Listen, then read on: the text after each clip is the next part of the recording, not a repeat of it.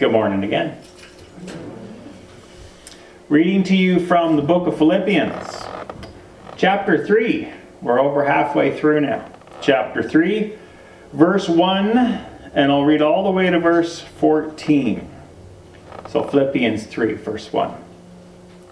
Finally, my brothers and sisters, rejoice in the Lord.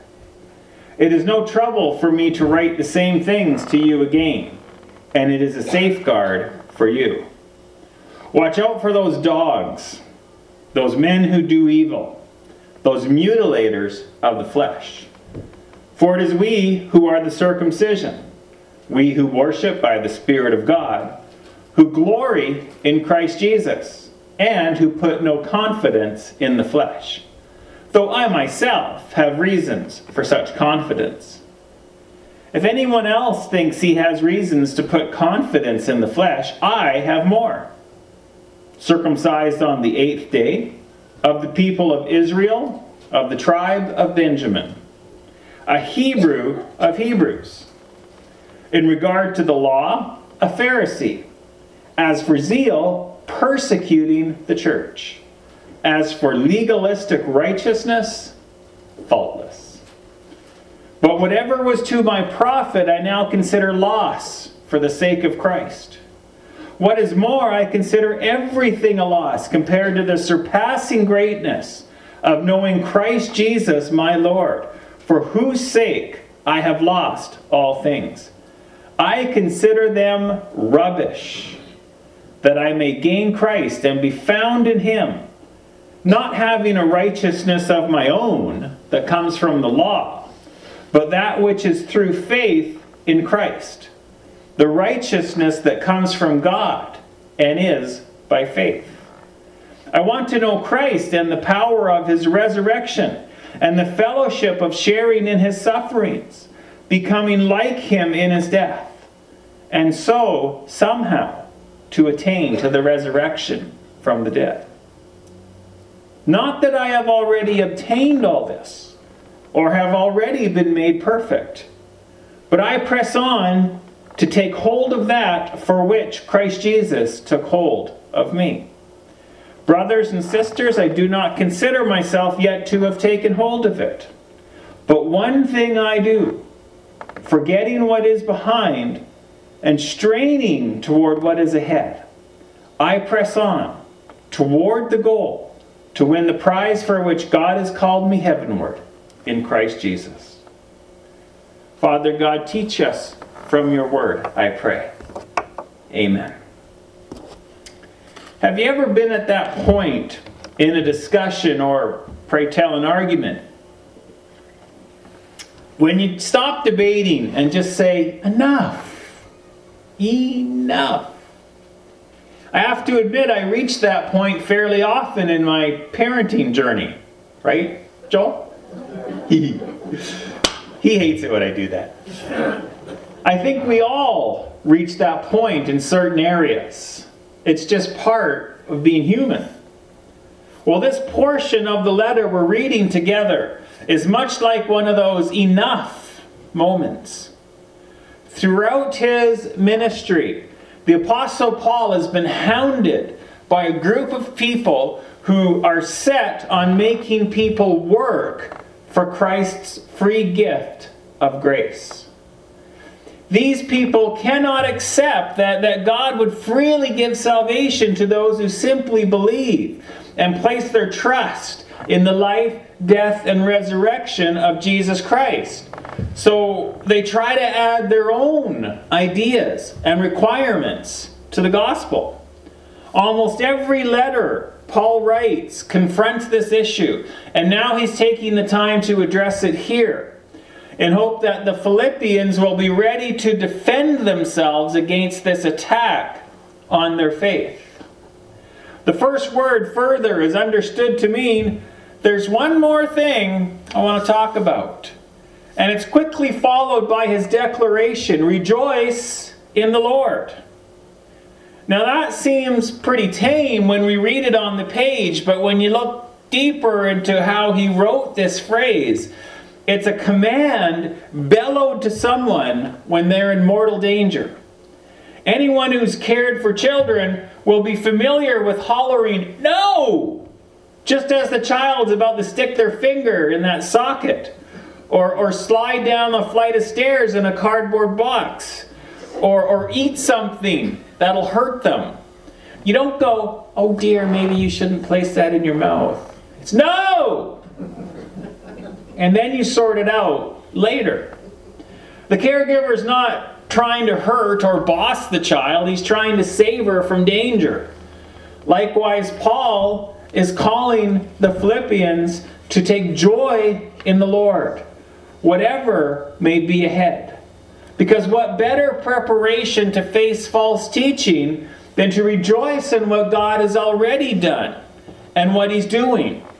Those who focus on the greatness of God are less likely to be pulled away from Him when, than those who are preoccupied with other things.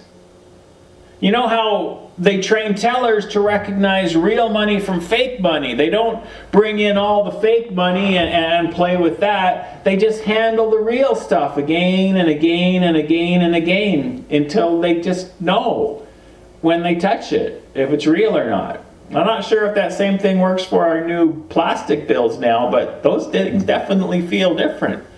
You'd recognize if they weren't made right. Well, that's how we focus on what God is doing. We focus on what He's done. We focus on who He is, and we rejoice in that.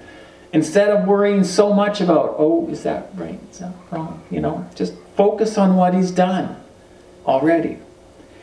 It's evident that Paul has shared the following thoughts before.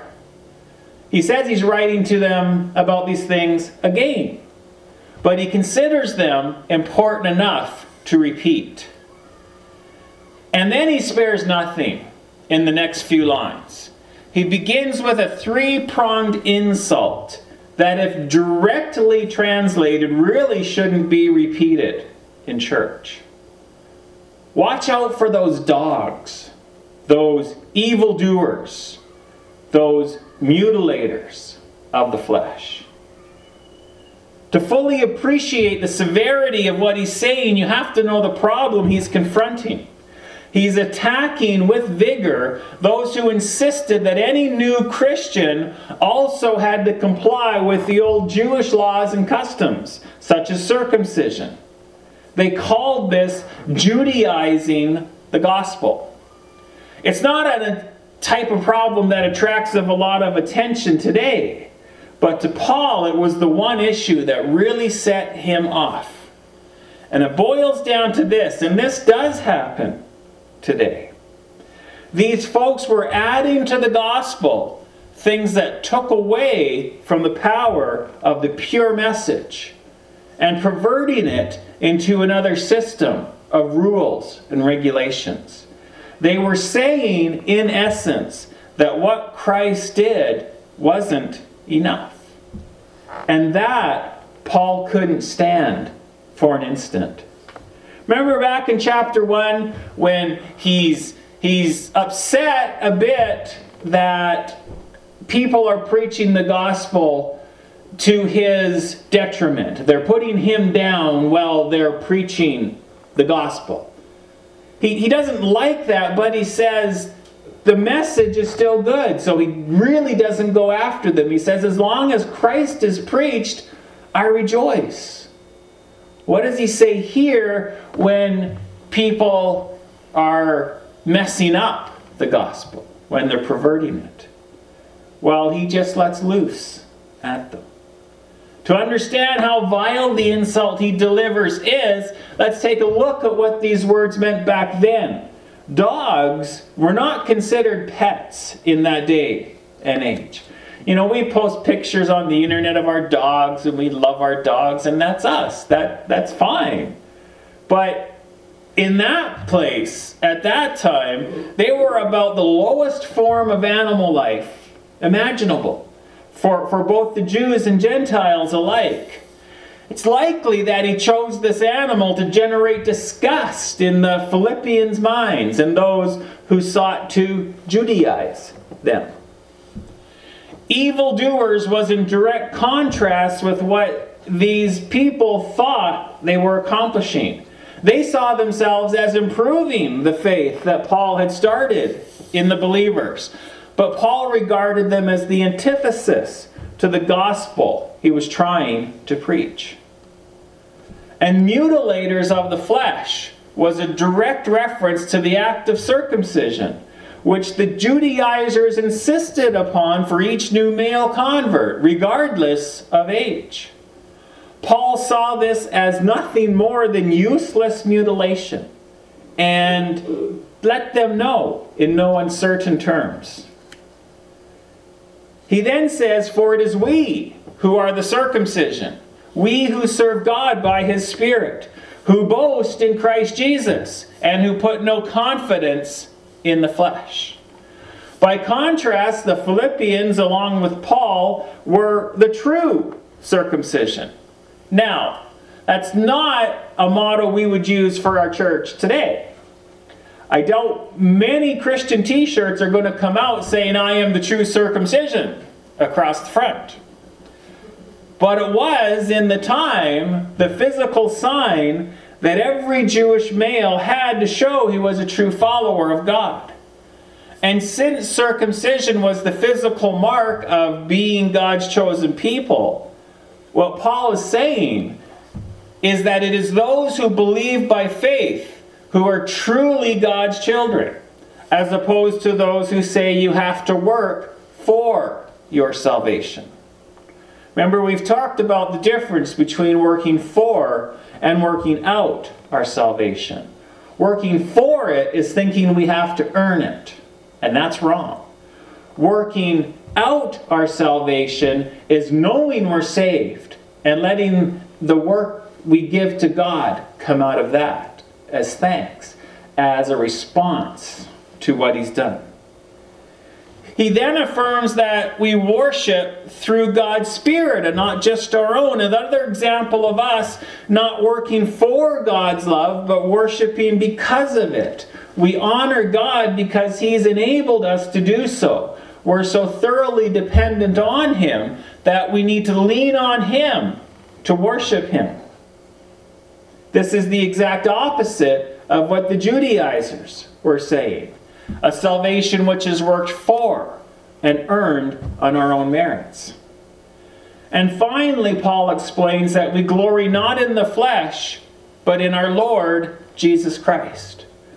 Another word picture in the flesh is a phrase used to indicate works or deeds. As Christians, our actions are products of our faith. They don't earn our salvation from God. The Judaizers, by insisting on observing Jewish law and custom as part of their faith, were saying that we have to earn our standing with God. So, after this proclamation, Paul then delivers a three point testimony from his own life that backs up the importance of what he's saying here. It's a bit of a blast from the past. The first part is a challenge to these Judaizers that comes out of Paul's past as a natural born Jew. Verses 4 to 6 Though I myself have reasons for such confidence. If others think they have reasons to put confidence in the flesh, well, I have more circumcised on the eighth day of the people of Israel, of the tribe of Benjamin, a Hebrew of Hebrews. In regard to the law, a Pharisee. As for zeal, persecuting the church. As for righteousness based on the law, faultless. Before God, oh, before Paul became a Christian, he was on the fast track to becoming a prominent Jewish religious leader. If anyone, if anyone could claim that they were closer to God through his own deeds, it was Paul. In his time, there were two important parts of the Jewish faith your birth line, where you came from, and your deeds, what you did. Paul makes points for both of these to show how much he had achieved under the Jewish faith. His reference to circumcision shows that he was born a Jew and circumcised on the eighth day of life, just like all Jewish males. He mentions this to show that he was not merely a convert to Judaism, but born into it. I remember when Chris was born, and I was holding him, and they were going to give him that vitamin K shot right away. They, they poked that vitamin K needle into his heel right 20, 30 minutes after he's born. And I said, Why do you why do you do that? Why do you gotta poke a little baby with a needle 30 minutes in? Like, hasn't he been through enough? I didn't say that, but and, and she explained that the vitamin K helps his his his coagulates, his blood to coagulate better, should he get some kind of scratch or something. And I said, Well, when does vitamin K normally kick in? If you just leave him alone. And she said, Oh, about seven or eight days. I went, Ah, that's why the Jewish people circumcise on the eighth day. They're giving the body a week to get kicking in so that when they do that operation, the blood will clot after. God told them to do that. They didn't know why, but now we do. And I was like, cool, cool. Anyway, moving on. Uh, uh, of the people of Israel, of the tribe of Benjamin, are references to his birth line. If he'd been a racehorse, that'd be like Seabiscuit and Secretariat being your parents. Um, his ancestry commanded respect from any Jew. Of all the original tribes of Israel, only Benjamin and Judah stayed true to the covenant God made with David for his people, so his lineage was first rate. A Hebrew of Hebrews. In every way, Paul sought to live out the Jewish faith. This term also bridges the bragging points. He was talking about birth lines, and now he's going to start talking about deeds. In regard to the law, a Pharisee. A Pharisee made his mark by showing a complete adherence to the law of God, both the Old Testament and the Torah, which is the commentary they built around the Old Testament. Paul was an up and comer amongst the Pharisees of his day. As for zeal, persecuting the church. As a Jew, he was so opposed to the growing church that he sought to destroy it. The early church knew this, and Paul's reference to it here shows that he realizes where misguided devotion can take you. Those who sought to add Jewish rules and regulations to the Christian faith were acting just as badly as he had before he became a Christian. As for legalistic righteousness, faultless. He's not saying he was perfect. He is saying you couldn't pin him down. You couldn't pin him down. He lived that outward righteousness so well, you couldn't pin him down. So that was Super Paul at his best before his salvation. He was a driven, highly successful religious leader. If he'd been applying for a job, his name would have been at the top of the list. But what all this bragging amounts to is a big setup. He's not bragging to bolster himself, he's setting them up to bolster the incredible work of Christ that has taken over his life. He's taken everything the Judaizers hold dear birthline, deeds, following to the law, and everything else. He's proven that he achieved way more than they could ever hope to. And then he brings it down with one fell swoop. This is what really matters. But whatever were gains to me, I now consider loss for the sake of Christ. What is more, I consider everything a loss because of the surpassing greatness of knowing Christ Jesus my Lord, for whose sake I have lost all things. I consider them garbage, rubbish, trash, that I may gain Christ and be found in Him, not having a righteousness of my own that comes from the law, but that which is through faith in Christ. The righteousness that comes from God on the basis of faith. I want to know Christ, yes, to know the power of his resurrection and participating in his sufferings, becoming like him in his death, and so somehow attaining to the resurrection from the dead. He reviewed his former life to show how steeped he was in what these Judaizers stood for. As a Jew, he had him beat on every front. His birthline was the best, his actions faultless, his reputation superb. In this paragraph, he looks at what his current life is now and completely rejects the emptiness of what he once was. He takes all he ever accomplished on his own and compares it to an empty hole. Nothing, absolutely nothing, compares to the change in his life since he met Christ. He's so adamant on the point that he repeats it three times. This was a very Jewish way of expression, repeating it with just a little change every time. Look at how his distaste intensifies every time he repeats this thought. Whatever was to my profit, I now consider loss. Everything I consider loss. I consider them rubbish.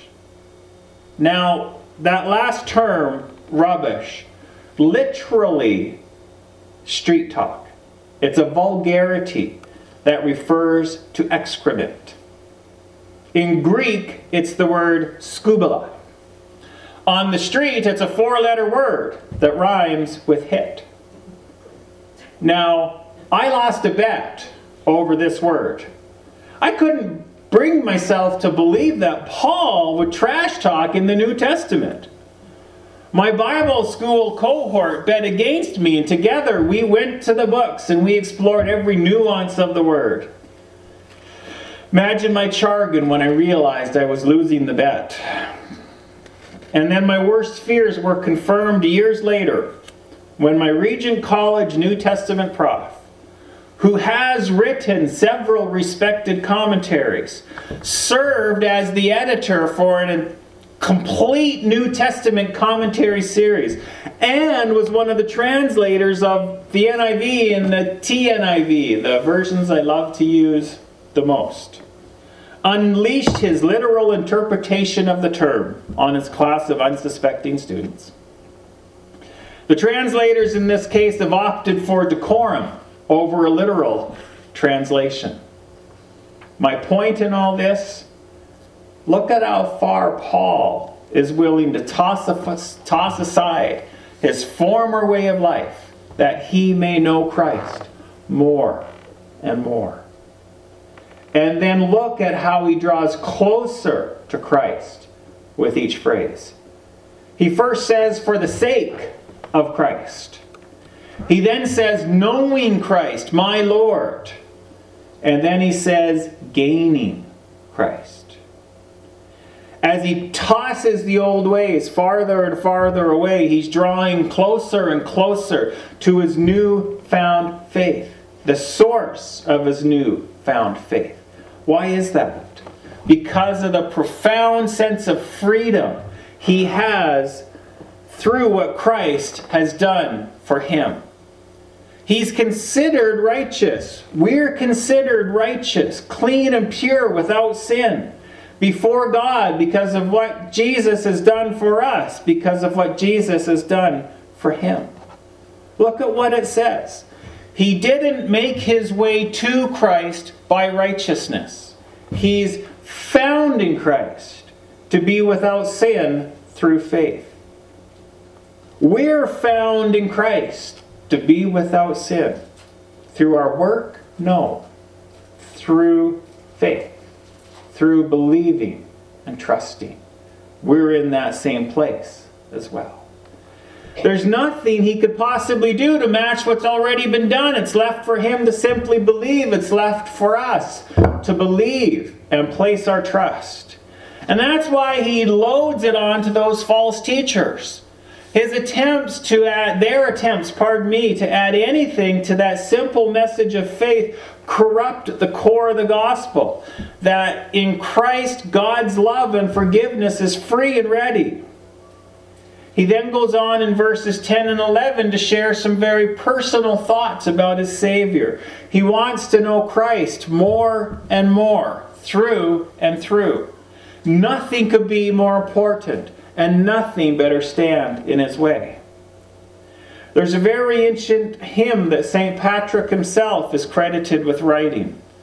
And the chorus communicates what Paul is trying to say Christ be with me Christ within me, Christ behind me and before me, Christ beside me, Christ to win me, Christ to comfort and restore me, Christ beneath me, Christ above me, Christ in quiet, Christ in danger, Christ in the hearts of all that love me, Christ in mouth of friend and stranger. He wants to associate so thoroughly that it seems he's going to lose himself in Christ. Almost, but not quite. Paul remains quite aware of himself and looks to his future with Christ in the next three verses. Not that I have already obtained all this, or have already arrived at my goal. But I press on to take hold of that for which Christ Jesus took hold of me. Brothers and sisters, I do not consider myself yet to have taken hold of it. But one thing I do, forgetting what is behind, straining toward what is ahead, I press on toward the goal to win the prize for which God has called me heavenward in Christ Jesus. He shared about how his life with Christ was full of achievement, greater in fact than those who opposed him. He then shares how all of what he did was comparable to filthy street trash compared to knowing Christ, and that he desires to know Christ more and more. He's now completing his testimony. It started in the past, led into the present, and is now moving into the future. And listen to his first words in this last paragraph. Not that I have already obtained all this, or have already been made perfect, but I press on. I'm just so glad for those words. Paul's telling us he's not there yet. The super apostle Paul, who wrote a good chunk of the Bible we read today, he's still growing. The one who has enjoyed such newfound freedom gives us the freedom to not have to be perfect. Sometimes people turn away from the faith because it makes them feel unworthy. It makes us feel insufficient or immature or inadequate for such a lifestyle. And, and we quit before we even try. Paul's saying he's still trying, he's still growing. He doesn't have it all yet. There's more for him to get. There's more to come. And we can say that too. His goals are lofty, they're intimidating, but he's willing to concede he hasn't arrived. His ultimate goal is to enjoy everything that Jesus has prepared for him in heaven. He pictures it as a prize, and his life is a path to that prize. He doesn't talk about his pace, only his desire, his focus. Growing as a Christian is never a race. We're competing with no one. It's a journey. It's one that's fraught with danger. It's prone to setbacks and sometimes agonizing in progress. But it's his life pursuit, and he'll pursue it with a passion that flings the impediments of the past away for the freedom of the future. So, in our 21st century world, how does all this play out? Well, I think the starting point is our priorities. Is it possible that we, for all of our love of Christ and knowledge of the gospel, may be seeing or even living our faith through something else, be it culture or family, career, race? The gospel must be our center point. Everything else gets interpreted by it. Paul warns us with shockingly graphic terms not to contaminate that gospel. A Christian lives for it and by it. We don't change it. It doesn't need improving. God did it right the first time. Another thing that stands out for me is the closeness that Paul desired between his Lord and himself. I recoil from closeness at times because I know that as I take Jesus more seriously, I'm going to be confronted with some painful things to deal with. I have to admit that sometimes I like Jesus, but I like him over there or over there. That's the exact opposite of Paul and the exact opposite of what he's teaching us. As he draws closer to Christ, he draws closer to the glory of the life Christ has ready for him. It must hurt because growth and conflict and battling with the past always do. But past the hurt, there's the beauty and freedom of life. And that's what he presses on for. And that's what he's calling us to do as well. He calls us to press forward toward our complete salvation knowing it's not done yet, and to know God better and better on the journey. To do that, we have to put aside what hinders and open our lives up more and more to Him. Are you ready to do that today? Forgetting what is behind, straining toward what is ahead, I press on toward the goal to win the prize for which God has called me heavenward in Christ Jesus. Amen.